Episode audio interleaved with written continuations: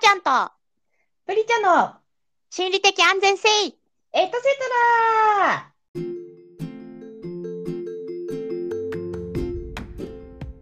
はい、こんばんは、はーちゃんです。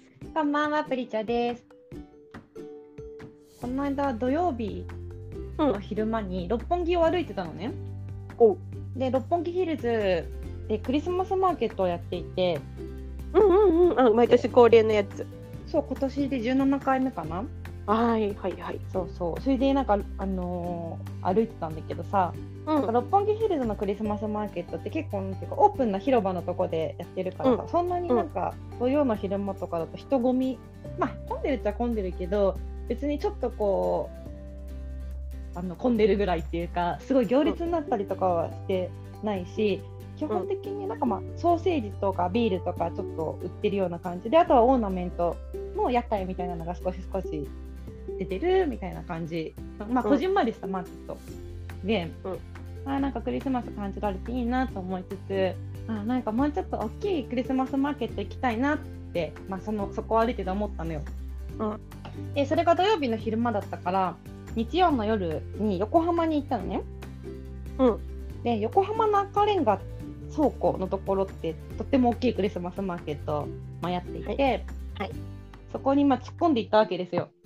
ええねでまあもうそもそももう車も止められないような状態でうん、そう周りがぐ。ーっと大渋滞になってて、うんおっとと思って赤レンガのとこの駐車場には止められず近隣に止めてみたいな感じでちょっと歩いて、まああの赤レンガのところまで行ったのね。うん。でまあ寒かったんだけどとってもその日ね。ええ。あのせっかく来たしなんか中にすごい大きい10メートルぐらいのツリーがあるっていうからさ、まあ、見ていこうかなと思って、入場料500円で入ったら、まあ、うん。中が見られるみたいな、で中でマーケットとかがあるみたいな感じになってさ、まあ、並ぼうと思ったんだけどさもう最後尾がどこだかわからないぐらいさなんか果てしなく遠くてさうん。うーん？と思ってこれはもうすでに夜だし夜も更けているしこの寒い中一体どれくらいかかるんだろうって思って最後なんか並ぶ勇気を持ってなかったの。なんか当日券しか売ってなくってさ横浜のそのクリスマスマーケットは。並ぶしかない選択肢がなくて、あもう無理だって、まあ、思ったのね。うん。であのーまあ諦めて入んなかったんだけど。あ、うん。そう クリスマスマーケットの前にうんクリスマスガーデンっていうのができていて、うん。あのすごくこうなんていうか本当のクリスマスツリーはマーケットの中に入らないと見られないけれどもトナカイのライトアップとか、いろんな動物のライトアップとかあのイルミネーションとかあのちっちゃいミニツリーみたいなものはそのガーデンのところで見られますよって、まあ、ちょっとした屋台もガーデンにもありますみたいな感じの仕様になっていてガーデンの方はそんなに人混みって感じでもなかったのね。うん。なので、まあ、ちょっとこの、まあ、ガーデンを楽しんで帰ろうかなと思って帰ってったんだけどさ、うんなんかそのガーデンにすごい面白いなって思ったのが、なんか自分の身だから90セ100センチ、90センチぐらいのミニツリーがぶわーって並んでたの、なんか20個ぐらい。うんで、その各ツリーになんか顔写真と人の名前が書いてあって、まあ、いろんな有名な人とか著名な人とかの何々さんコラボツリーみたいなのがたくさん並んでたのね。うん。でなんかその装飾オーナメントとか色合いとか基本のツリーはみんな一緒なんだけどなんかうんピンクチックになっているクリスマスツリーとかちょっとこうなんか白で統一したクリスマスツリーとかなんかいろんなツリーがあって何々さんが監修してクリスマスをツリーを飾り付けましたっていうのがそのガーデンの方に並ばず入れる方に飾ってあって、あこれ面白いなーって思ってさなんか何々さん監修みたいな感じで今クリスマスツリーもこんなにさやっぱ並んでたりするもんなんだなと思ってあのもちろんそのプロのさデコレーターとかじゃなくてうん普通の人たちあの本業がデコレーションじゃない人たちが自分の感覚で飾り付けていったものっていう趣旨だったと思うんだけど、うん。まあ、なんか個性って面白いなと思ってすごい楽しんでたんですよね。そう結構クリスマスツリーの飾り付けってさ個性出るじゃん？そうだね。そう。色合いとかさ、まあ、ゴテゴテしたい派かとかシンプルにしたい派かとかさなんか木でできたオーナメントで揃えたいのか、結構ちょっとなんかメタルチックな方ですごく揃えたいのかとか。なんか結構その人の感性出るなと思って、まあ、楽しんでたんですけど、うん。まあ、結局並ばずに、まあまあ、並ぶことを諦めて入らなかったし駐車場も入れなかったから隣のビルに止めてたわけですよ。うん。横浜赤レンガの隣にマリーウォークっていうあの商業ビルみたいなのがあるんですけどうん。そこの駐車場だとちょっと入れたからそこに入ったのでも赤レンガから歩いてでも数分のところなんだけど。うん。でなんかそこに植物屋さんがあったのうん。ボタニカルショップとかね。そうあボタニカルショップいわゆるそうなんていうの？なんか花屋じゃなくていろんな鉢とか草とかそういうのを扱っている、まあ、分かりやすく言うとなんかガジュマルとかさそううん。多肉植物とかそういうのがあるような緑な感じの、まあ、ボタニカルショップ植物屋さんだったわけです、お花はい。とかいわゆるなかった、ね、切り花とかなかったの、うん。うんであのまあなんかクリスマスマーケットにも入れなかったしさ、うん。なんか、ね、せっかくここに止めたからなんか 買って帰ろうかなと思ってそこをうろうろしてたの。はいでねあの結局買ったのがエアプランツなんですよ。はいはいはいはいで私ちょこちょこエアプランツを、まあ、本当にちょこちょこ集めてて少しなんだけど今回買ったのが4つ目だったのね。うん3つ家にあってその先日横浜に行った時に4つ目を買ったんですよ。え？であのエアプランツね、あの聞いていただいている方であんまり耳にしたことない方もいるかもしれないんで簡単に説明すると、まあ、南米とかアマゾンとかそういうところで、あの高度が高いところとか、まあ、そういうちょっと環境が難しいところ普通の植物が育つのが難しいエリアに生息しているパイナップル科の植物。で、まあ、パイナップル科ティランジア属っていう植物を通称でエアプランツって呼んでるようなものなんですけど、うん。いわゆる、まあ、土も土がなくても育つ植物っていうことで根を土に張らず、まあ、土とか、まあ、水耕栽培みたいにこう水の中に張ったりはせず葉っぱから水を吸収してあの生きていけるから土に植えたりとか水につけたりしなくあの水耕栽培にしなくてもあの硬いものの上とかに置いて瓶の中に入れたりとか机の上にコロンって転がしても育っていくっていう植物なんですね。はい、はいでなんかまあそれを買ったんですよ。で私はなんかあのー水揚げを毎日するのが苦手なのでうん。多肉植物を育ててるっていうあの水揚げが頻度が少なくていい多肉植物を好んでるっていうところがあるんですけど、うん。まあ、そういった意味ではエアプランツさんもそうじゃないですか。えなんか大体まああの植物の種類にもよるけど、まあ、週に1回とかちょっと水に霧吹きで水をつけてあげて月に1回とかあのソーキングって言ってこうちょっとしたボウルとかに水を張って夜数時間うん沈めてあげて、朝取り出してちょっと乾かしておくと 十分水が毎日水あげなくても吸えますよっていうまあ育て方なんで、まあ、あの比較的ズボラな毎日水あげするのちょっと大変だなっていう人にも育てやすい植物じゃないですか。まあそういうことですはいね。そうでなんかこれ、あのー私が育てたのは今年からで気になってたのは12年前ぐらいからちょっと気になってで、うん。今年からちょっとずつ集め始めたっていう感じなのね。うん。でなんかエアプランツってさ1990年頃に1回流行りがあったらしくって私その時の記憶がまあね確かわ我々の世代だと結構まだ子供だったから90年代そんなに覚えてないとそうそうそうそう。なんかエアプランツ買いたいっていうそんなおしゃれな心を持つような世代じゃなかったからさ、その頃。チューリップとかねだよね。そうそうそうそうそう。そうそんなお花の咲いてない草の良さがまだねわうん。分かる年頃じゃなかったからかもしれないけど。でなんかその時は結構あの、まあ、土もいらない水もあげなくていい空気の中の水を吸って生きていく楽ちんな植物みたいな触れ込みで結構市場に出回ってうんでなんか確かに南米とかあの山岳地帯ではあの朝晩の温度差で朝露とかでこう水が出てそれをうまく吸ってるから確かに水をあげなくても育つんだけど日本の気候だと本当に全く水あげないと結構ダメになっちゃうよっていうことで、まあ、ダメにしちゃった人が多くてブームが一回廃れたうんらしいんですよ。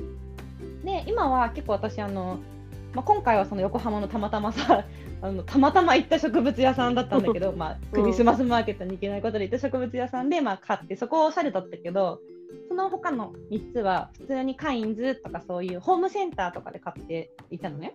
うんうんでまあ大体2300円ぐらいから5600円ぐらいの間で売っていて、そうそうそう手軽に買えるような値段なんですけどなんか今はさやっぱりその水あげなくて大丈夫っていうとその90年代のねあのみんなが枯らしちゃった事件があるから結構その植物に札がついててこのこの植物のこの草は何い何週間に何回水をあげて何月頃はこうしてくださいみたいななんか生育書みたいな札が丁寧についてるのね。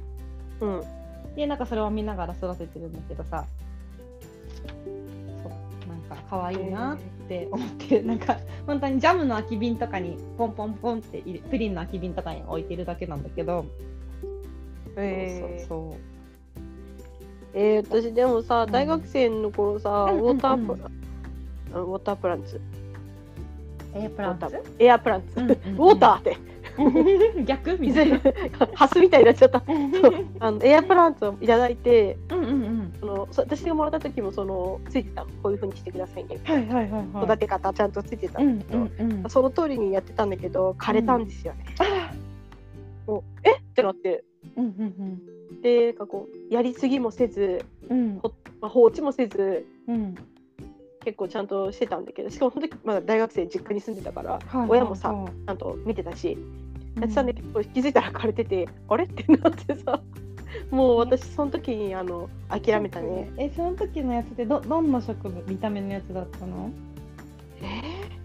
なんかエアプランツって大きく2つあって銀葉種、シルバーの葉っぱの種で銀葉種と、このグリーンの葉っぱの種で緑葉種っていうあの光になんかねうん、銀色に見える緑のがあるかなと思う緑だと思う。緑の四つ葉のクローバーみたいな感じの、なんかちょっと多肉っぽい感じのさへえやつだったんだよね。あそうなんだ。うん、まあ2006年とか7年とかそんくらいの。だから今とはまたちょっと違うのかもわかんないけどもう超悲しくてもう私には何も育てられないと思いました。なんかさ、ね、結構その銀葉種っていう方はあのちっちゃいポリコームっていうなんかちっちゃい毛がふわーって草に生えててそれが光に当たって銀色に見えるんだけうどんなんかそのちっちゃい毛が水をたくさん吸う分なんか乾燥には強いけど、ちょっと水あげたまましっかり乾かさないとちょっとこうすぐ傷んじゃったりとかなんかいろいろ特徴があるみたいなんですけど、私なんかちっちゃいさ毛がもわもわってあるものがさなんか苦手なの、なんていうか。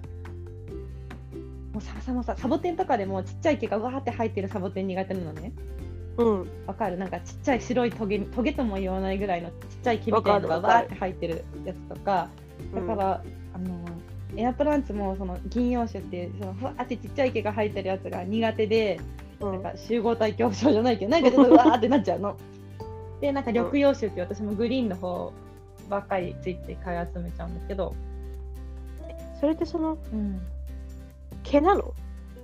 触っても大丈夫な毛なの、あそうそうではない銀色わけだもんのに見える方はちっちゃい毛がぶわーって。うん目で肉眼で見てもしっかり見えるぐらい生えてる。で私が持ってる緑葉種は、まあ、毛は見えなくてどっちかっていうとつるっとしてて、うんうん。なんだなんか朝月みたいな感じ、うんうんうん。うん、なんか細い緑のもううん葉っぱが出てるような感じで。なんかあの単純にこうなんていうんだろういわゆる草みたいなさ謎の草の上半分みたいな。わ、かる？上半分？でポケモンね。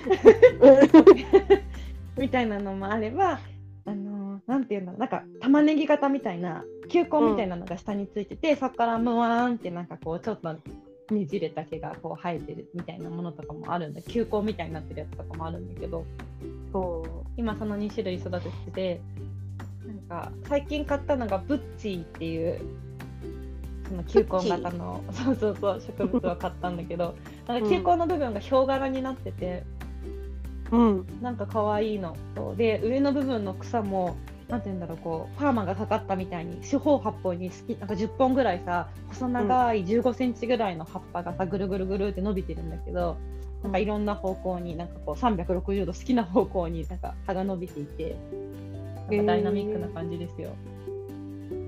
そうなんだ。そうなんかあの日本ではさ観葉植物みたいな位置づけだけどさまあうん。元はといえば生きる知恵じゃんエアプランツもさ土に根を張らずともなんかサボテンの幹とか岩場とか木とかにこう張り付くことで、ね、朝露を吸って生きていくみたいなさ、うん。結構メキシコとかだとやっぱり歩いているとさ現地にたくさんエアプランツ野生のエアプランツがいるらしくて野生のポケモンじゃないけどさ 野生のエアプランツが出たみたいな感じ。でいるんだね。そうそうそうそう。それでさ、なんかあの電線とかにやっぱりすごい捕まっちゃうみたいで、エアプランツってこう、そんな育つの？水を吸うそうそう水を吸う根じゃなくてなんか捕まる根みたいのが生えてくるんだけどそれへがなんかさ電線に絡まってなんか結構問題になったりするらしいよああの電線エアプランツにやられたみたいなえ。へえ。そうそうねしかも電線の方が負けるんだ。ねなんかすすごく増えていってなんかエアプランツってあの、うん。私もまだそこまで行ってないからさちょっと春先が楽しみなんだけどうん。花が咲いて、まあ、うん。それぞれ咲く季節違うと思うんだけど、種類によって。花結構綺麗な花が咲くの色のついたあの、うん。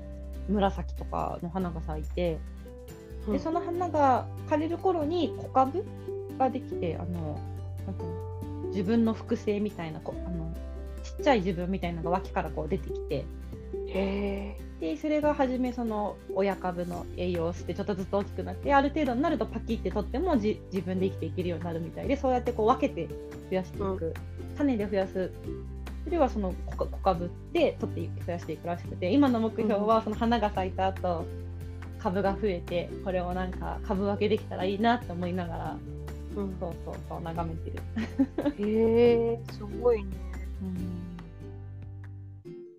なんかさ、うん。そう。まあとはいえさはーちゃんの言う通りさ、まあ、エアプランツにしろ多肉にしろさ言ってもさちょっと条件が合わないと、まあ、枯れちゃったりさよ元気なくなっちゃったりするじゃない？うん。あの植物ってさ。そ。の点さなんか雑草ってすごいなって思って。それも思そう思うよね。なんでさなんかさこんなカンカン照りが続いててさ土もないコンクリートの隙間なのにさこの雑草はこんなに力強くさ生きて増えているんだろうって思う雑草がさ道端にたくさんあるじゃない？う。あるけど、でも、うん多分その雑草をアメリカに持ってったらうん育たないと思う。あまあ、環境適応してるっていうのはあるんだねそうそうそうね。あると思う。すごい日本においてはもう最強のはいはいはいはい。パワーを発揮する確かに確かに。雑草なんだと思うんだけど、まあ、雑草って言っても多分本当は一個ずつ名前あるんだろうけど、確かにさ、そりゃエアプランツも多肉植物のもともとはね、まあ、あの日本で自生してる多肉もあるけど、私が今育ててるようなやつは、ね、海外から持ってきたものだからさ、やっぱりそもそも環境、自然環境が違うっていうのはあるよね。そうだからそれを日本でちゃんと育ててこうやっていけるっていうのはやっぱすごいなと思います。ちゃんと気をかけてねやってるわけじゃん。ほっといて育つわけじゃないからさ。私さ、今さ、ベランダで雑草を育ててるんだけどさ、雑草も育ててるの？雑草っていうとまあさそのさっきはーちゃんが言った通り雑草にはさあのねちゃんと名前が一つずつあるんだよっていうところありますけど、まあうん。クローバーを育ててるんですよ。それ雑草じゃなくない？ちょっと待ってよ。三つ葉ってさ雑草雑草的な感じじゃない？あのそうなの？でもクローバー畑とか言うじゃん。まあねそうそうそうなのよ。白爪草がね咲きますので、であのちょっとプチギフトでさその、もらったのが四つ葉の出現率が高いクローバーの種をもらったのよ。うん。やっぱり確実に全部四つ葉になりますとは言えないけれども、うん。あの多分集めたんだろうねその植物屋さんが四つ葉になるさ親株たちを。で四つ葉の出現率が高い種っていう状態で、まあ、袋に入ったのね。うん。であのベランダにさあのもうすごい適当にもともとあった土のところにバーってさ巻いてちょっとなんか土の中にちゃんとかぶせようと思ったけど結構うまくかぶらなくってなんかもう、なんていうのなんかラーメンにごま振ったぐらいな感じでバーって土に巻いたんだけどさ うん。やっぱクローバーはねさすが私にとっては雑草だったから雑草は強いなって思ったんだけど もう発芽率がすごい。なんかいわゆる植物の種って買ってきてもさ全部が全部入ってくるわけじゃないじゃない？うんうんうんうん。そうあの入ってこない種とかもあるけどもほとんどの種が入ったんじゃないかっていうぐらいあの、数日したらもうその鉢の中からブワーってなんか双葉みたいなのが出てきて、うん生命力を感じたなんかあの他の植物ってこんなに発芽率高くないんじゃないかっていう思うぐらいなんかブワーってなんかこの雑草の強さみたいな生命力を感じたんですよ。すごい。でさなんかこれがまたなんか23ヶ月すると四つ葉になって今三つ葉になったりするみたいで今の段階ではさ、うん。まあ、まだまだ何葉だかわかんないんだけどうん。そうそう楽しみだなっていうのとねまた花が咲く時期になったら白爪草がさうわーって生えるのかなと思ってえー、すごいな。そしたら、家で白爪草の王冠作れるじゃ。そうんなのよそうなのよあれ編めると思って 家にいながらにしてできるってこそうなのよと すごっ。ね。だからなんかたのそれも楽しいな。結構さ多肉植物とか買ってくるとさ、うんあの土にさ雑草の種が埋まっててさなんか植えてないのに三つ葉が12本入ってきたりとかあるの？あの他の株なのに、なんかあなんか多分土に種埋まってたんだなみたいな。うん。でもなんかそういうのも結構なんか三つ葉だとなんか愛おしいっていうかなんか可愛いなってさくるなんか思うよね。そうだね。雑草の中でも可愛らしいランキングで結構上位だと思うんだけど。上位。上位そう。そうだ。ね。うん。なんか前さ、どっか、どこだったっけ？関東近郊だったと思うんだけどさ、え、長瀞？長瀞だったっけ、はいはいはい。埼玉。なんか四つそうそうそう、四つ葉のクローバーしかない場所。え？広場、四つ葉のクローバーしかない広場みたいなのが確かなんかあって、すご完全にその掛け合わせて四つ葉だけを。いうんうんそう。で、100だから100%四つ葉うん すごいねのところなんか前テレビで一回見たんだよね。へえ知らなかった多分そうあるどっかにある。えー、あったはずうん。だからすごい幸せだよね。本当だねうん。私も絶対見つかる2ヶ月後そうなるといいけどどうなるかな、ま なるはずだよね。でもさこれでさあの、三つ葉が出てきたらちょっと申し訳ないけど三つ葉をつまんで抜いていって常に四つ葉がある状態にしてさ 花が咲いていったらさ、うん。次にできる種はさほぼ四つ葉などんどん確率上がっていくのかな。そうじゃない？ね。それ そうだよね。そういうことだよね。家ですねすごいんだけど、そんな。友達ん家で、言うよ、そしたら私、もう会社とかで、なんかさ、友達ん家でさ、ツバのクローバーの品種改良やっててさ、そうそうだよね。なんか四つ葉100%の、なんか、さね。やろうとしてるんだけどさ、って絶対言うわ。確かに。それもちょっと面白いかも。でもただ今驚くほど生えてきてるからさ。なんか、選別するのが大変そうだけど。そうだよね。でも、ま、うん。間引かないと、でも、ね。そうそうそうなのどっかのタイミングでさちょっと抜いてあげないとああのまま全部が白爪草になったらさなんていうのなんかこうあのほほ ほうきみたいっていうかさ先っぽだけギュッてなっててさ頭がボーンってなるようなさ 上がダンってなってるからさ足りなくて鉢がそうそうそう まあ、もしそうなった時は、じゃあ私の分の、あの、白爪草の王冠編んでもらうっていうことで。うんオッケーなんかもうすごい鮮度大事だけどねそうだね。今できましたみたいな感じで持っていかないとそうそうだね。オッケー、今すぐ行くからみたいな。そうそうそう23日置いたら結構もうさ見るみたいなくなりそうだからねうんもう多分できたてほやほやの。ねてかもうさ白爪草の王冠なんて久しぶりすぎてちゃんと編めるか今不安だよ私も編み方がわかんない。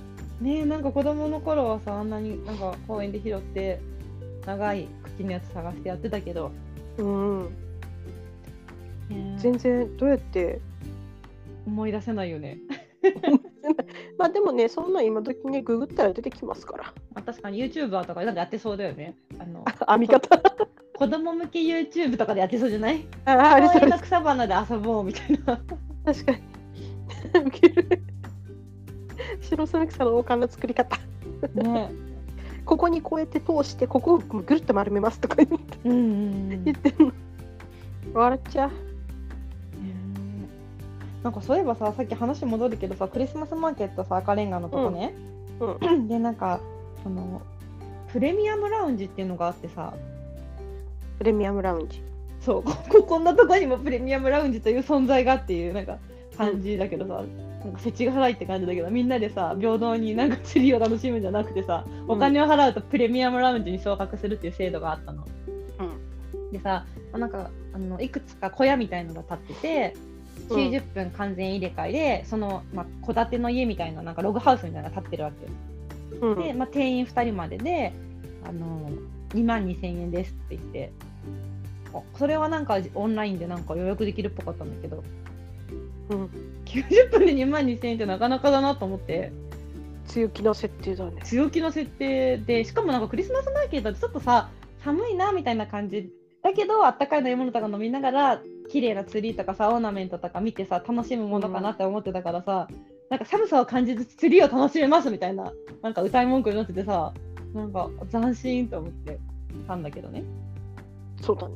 まああったかいに越したことはないよねって思ったんだけどそうだね。そうそうそう。でえでもさすがに90分2万2000円って何？と思ってなんかすごい調べてたら多うん。分ちょっといまいちさホームページの書き方から私よく読み取れなかったんだけどおそらくなんか食事が出るっぽいんだよね。定型レストランみたいなところから簡単ないパーティーセットっていうかちょっとつまめるものそんなコースとかまではいかないけどいろんな種類の、まあ、パスタとか前菜とか出てきて、まあ、その値段っていう感じっぽかったからさまあうんうん食事を兼ねてでクリスマスイベントでって思えばまあまあ確かにね貸し切りみたいな感じだしなんかプラネタリウム効果みたいなのもついてるらしくてその家の中に小屋の中に、まあなんかいろいろ楽しそうだなとは思ったもののなんかいろんなビジネスモデルがあるんだなって思いましたよ。そうだね。えー、そうなんだ。うん、いろんなのが？ねそうなんだ。え、ままあ今年もね、もうそうマスマーケットの季節ですから。そうなんですよ。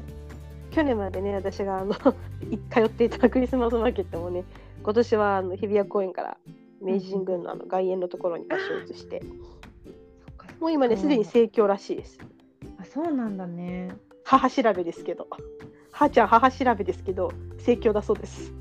なんか私も美容室にいて美容師さんと話してたらさ美容師さんって平日休みだから、平日の昼間にマーケット行けるけど、うん、それでも結構混んでるって言ってたから、うん、ね、土日休みの人で土日に行くとなると結構ね混雑必至ですよね。そうだね。うん、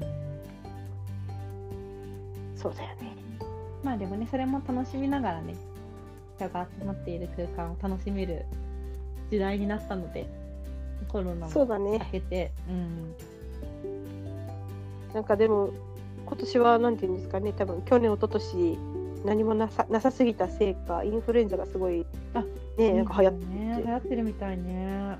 うんるからさ、うんさ、まあでも冬はね、マスクしててもあったかいんでね、そうだね。夏はちょっとまあきつかったですね。とは思いますが、なんとか、ね、インフル対策もしつつ、クリスマスイベントも12月ね、楽しんでいきたいなって思い。ましたよ。そう、ただなんかさ、この間の時点のさ、うんうん日曜日であの混み具合ってさ、絶対近づいていくにつれてどんどん混んでいくじゃん、12月本番にだからもうあれじゃん、ん。あの入場規制とかかかるんじゃん。あそうそうだからあの時点でさなんかもう入らなかった時点でもう私入らないかもしれないっていうなんかその11月にしてなんかさすごい悟ったんだけどこれに耐えられない私はきっと今後列に並ぶことはできないだろうと思ったんだけど。じゃあもう、クリちゃんの今年のクリスマスマーケットは終了ということで、そうそうそうそうそう。そ うもうか終了というか完了というかなんか、そうそうなんか並んで入る系じゃなくてなんかさあの通りすがったらやってる系あるじゃん。なんかホテルの前とかでもさ、あの、はいはい。ね丸の内とかも。だからそういう通りすがったらやってる系を楽しむ感じにしようかなと。そうでしょうね。はい。それそれがもうね。まあでもいろんなとこでねいろいろとこれからいろんなイベントやるだろうし、そうだね。だそうそうそう。あもう29日だ。あ20そうそう。30日か。30日だからさだからもう来月うん。の今頃にはもうさ明日で今年終わりだねとか言ってるわけじゃん。そうこの間さだってさ餅つき大会やっててさ街歩いてたら。大会？でそれは餅つついた餅をなんか売ってたのちょっとあのまあ町のみな皆様がね、で食べて美味しかったんだけど あ餅つき大会もそろそろやる時期なのかなと思って。さすがに早いっしょちょっと。えなんか小学校の時って餅つき大会ってさいつやってたっけ？なんかさややってたよね必ず年に1回さあの餅つき大会。小学校の時校庭ですごい餅ついた記憶あるんだけど毎年毎年。そうなの？あれでもお正月っていうか1月だったような気もするんだけどね。いやいや私幼稚園の時は餅つきやったことあるけどうん。園庭とかで。ででも、小学校ではやったことないな逆に。だってさ幼稚園の時の餅つきなんてさ餅つくさ腕力なくない？やだからあの見てるだけでってこわわわわキャーキャー言って。自分でつかないんだ。そう先生たちがやってるのをこうちょっと見たりあであ、なるほどね。ちょっとなんか丸めたりとかするのちょっとお手伝いして。それ先生重労働じゃない？そうそう先生全部つかなきゃいけないってことでしょ？はそう。なんかお持ち帰りしたりなんかその場でいはいはい。食べたりとかして。でもなんかよく思ったらさちっちゃいこのなんかおも餅つき大会ってさようん。幼稚園児がよくやったなとか思うけどまあなんか老人が食べるよりは死なないのかな？とか思って。あんまり幼稚園でさそういう餅つき大会があってなんかじ、ね、園児が死にましたみたいなニュースってないじゃん。だからすごいちっちゃくちぎってたのかな記憶ないけど。でもさ今思うとなんかさ子供の時ってさすごい小さいさ、あの杵を持たされてた気がする。あの大人が持ってる 本当にお餅をつける杵じゃなくてすごい細くて軽いやつを持たせてもらって用のやつでそれでパフパフって確かにやってたわ。それはそのそれはこう遊びでやってで先生たちが後で本気で エッチロッチロやっなんてかさその子供がさなんかさ重いのさ持てないっていうのもあるけどさなんかそれ以前にさなんかうん。あの杵って凶器じゃん。あの手手でさね。て返してくれる人がいるじゃん大人でさ、うん。お餅を。でそれちゃんとさ制御してさ杵で打たないとさ手打っちゃうじゃんその返してくれる人の。あの悪気はなくてもね。う。んだからそのそうそう子供が持つ杵はたとえ当たってもあの怪我に至らない程度の軽い杵じゃないとさあれも危ないよね。つく分にはまあいいけどさそうね。あのそうそうそうちゃんと落としちゃいけないタイミングで落とさないとかさ リズムよくつくっていうさうんそうそうそうあれがあるからね、そうだね。うん、お餅か。なんかさあれじゃんあのさっきのその喉に詰まる問題から派生してさ、最近のさそのいわゆる市販の切り餅はさうん。非常にさなんか食べ応えがなくなってるじゃないですか。ああそうだね。確かに。つまらない。いやだからつまらないようになってなんか舌で切れるぐらいのさ粘土になってない？餅がそういうこと？伸びないしプチンプチンってなって。なんかそうそうそう。噛んだらすぐ切れる。そう。あれがね私はやでやっぱビヨーンってお餅は伸ばしたいうん。ので、そう。でもさなんかさ確かにさその餅つき大会でさなんかきな粉のお餅、うんとあんこのお餅を買って、うん。できな粉のお餅を食べるときにきな粉ってさなんかうまいタイミングで呼吸しないとさ鼻のさ息でさ きな粉飛んじゃうじゃん。そうね。あのそうそう。だからさ途中でそのお餅をまああの噛むとさその時に息しちゃうとさ、なんか机の上とかさあのねちょっと黒い洋服だったりすると 洋服の上にさきな粉が散るっていう惨事が起きるからすごい食べるの悩んだんだけどなんか一口で口に入れたの私は。これはき口で噛むと惨事が起きそうだから一口で食べようと思って。うん。結構なさまあおはぎぐらいの大きさのお餅だったんだけどうん。そしたらさなんか本当に喉詰まらせそうになってさちょっとやマジ怖かったから、あなんかこれはキノコの汚れとかじゃなくて、ちゃんと噛んで食べなきゃダメだって思ったよ。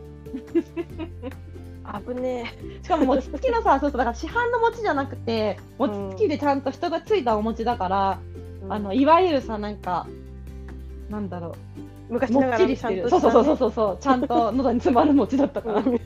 危ないね。そうそう、しかもさ、きな粉、きな粉っていうのも結構危なくてさ、まあ、そもそもきな粉で水分、口の中の水分取った後にさ、そのね。そうそうそう餅が入るからさあのーおろしあの醤油と大根おろしとかのついてるお餅とかだとさ、結構水分がしっかりあるからさ。そうね。ねなんかまだ詰まりづらいのかなと思うけどきな粉って結構鬼門だなって私は思ったその時。いや粉は危険だよね。そうそうそうそう。そう本当持ってかれるからさ。そう。でしかもさ飛ばしたくないからさできるだけ大口で食べようとか一口で食べようとかさあの思っちゃうとさ。そう そうこれなんかリスク高いから今後年取っていくにつれてどんどん詰まる可能性が上がっていくから気をつけよ。うって本当に思ったよね。ねだからやっぱきな粉はきなこ餅はもう人生の中でも早いうちにそうそうそうそうそう。かないと。そそうしたらどんどんそう大丈夫な方にねこうしていかないといけないから。さね。そう。危ないから。ねまあ美味しいんですけどね。そう美味しいんですよ。そうそうそう。まあ正直お餅にさ大豆の粉かけてるのすげえなって思うけど。うん、でもなんかね。うん。本当にさなんかあのお餅詰まった時ってさなんか掃除機で吸えとかって言うじゃん喉を。うんうんうん。一回詰まり取るのに。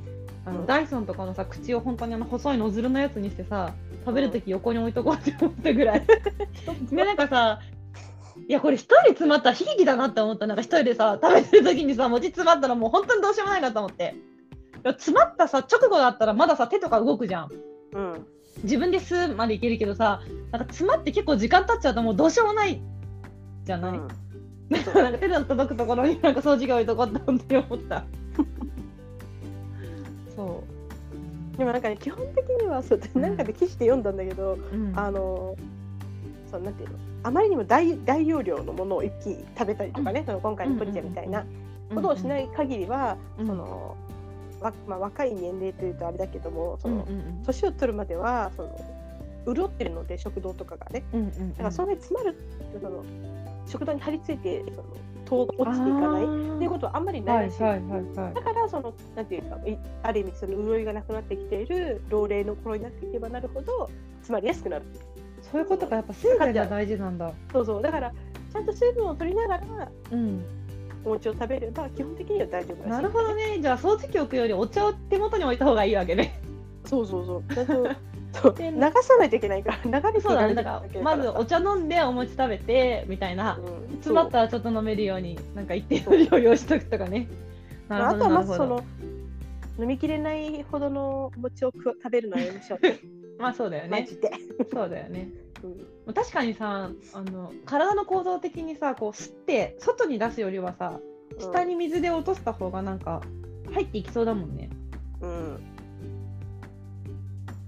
自然のせてる的に。そうそうなの。うん。オッケー。分かった。掃除機じゃなくて水を片手に置いとこそして。ううん。飲みながら食べて。そうだね非常に。マジでこれからねみんな気をつけていこうなっていう話学びになる回でした。はい。私でもほとんど1年に1回お餅食べるかどうかだからあんまりあんま関係ないんだけど。さ今年ででもちょっと食べてもいいかなって思った1年に1回だからさ口とかがさ覚えてない可能性あるからさあの飲み込み方とか 久しぶりすぎて。あれこれなんだっけみたいな。今なんだっけってどこまでどこまで噛んでいいんだっけみたいなさわかんないけど どこまで噛んでいいんだっけ？そうそうそうそう。あの食べ慣れてないもの食べるとちょっとむせたりするじゃんなんか、そうだね。うん。とりあえずでも30回噛めば大丈夫かなって思ってます。うんそうだね。まあだからなんか本当にはーちゃんの言うとり大口で食べないっていうね。そうだね。特にキノコには気をつけないといけそうね。そうしましょう。気をつけましょう。ないよろしく頼む。はい。じゃあちょっと草から始まって粉で終わるっていうそうだねなんかちょっと不穏な感じですけ不ど。も穏な感じですはい。けど、とりあえずあの皆さんにお伝えしたいプリチャのクリスマスマーケットはもう今年はすでにそうですね、まあの終わりがはい。見えてきたということで、はい。皆さんはぜひ寒い中並んで楽しんでください。はーちゃんはまだ始まってすらいないというところでどっちがいいのかわかんないけどまあだから穴場を探すなんか昔さディズニーランドは火曜日が空いてるとかそういうのあったじゃん、はいはいはいあった。ね、そういうのをなんかちゃんとさ事前調査してった方がいいよね。今なんか Google とかでもさどれだけ信憑性あるのかわかんないけど何曜日の何時頃は空いてますみたいなの出るじゃない、うんうんうん出るね。ねああいうのを見てうまくあんまり並ばずに済む日とかちょっと並んでてもあったかい日の日が出てるうちとか、なんかうまくでタイミング見計らっていくといいんじゃないかなって思いますね。そうでしょうね。う、ん、気をつけていかないとね本格的になんか寒くなってきたっぽいし、そうそうそうねそう。じゃあはい。はい。はあまた来週お会いしまましょうた来週お会いしましょじゃあ皆さんまた次回う。はいバイバイバイバイ。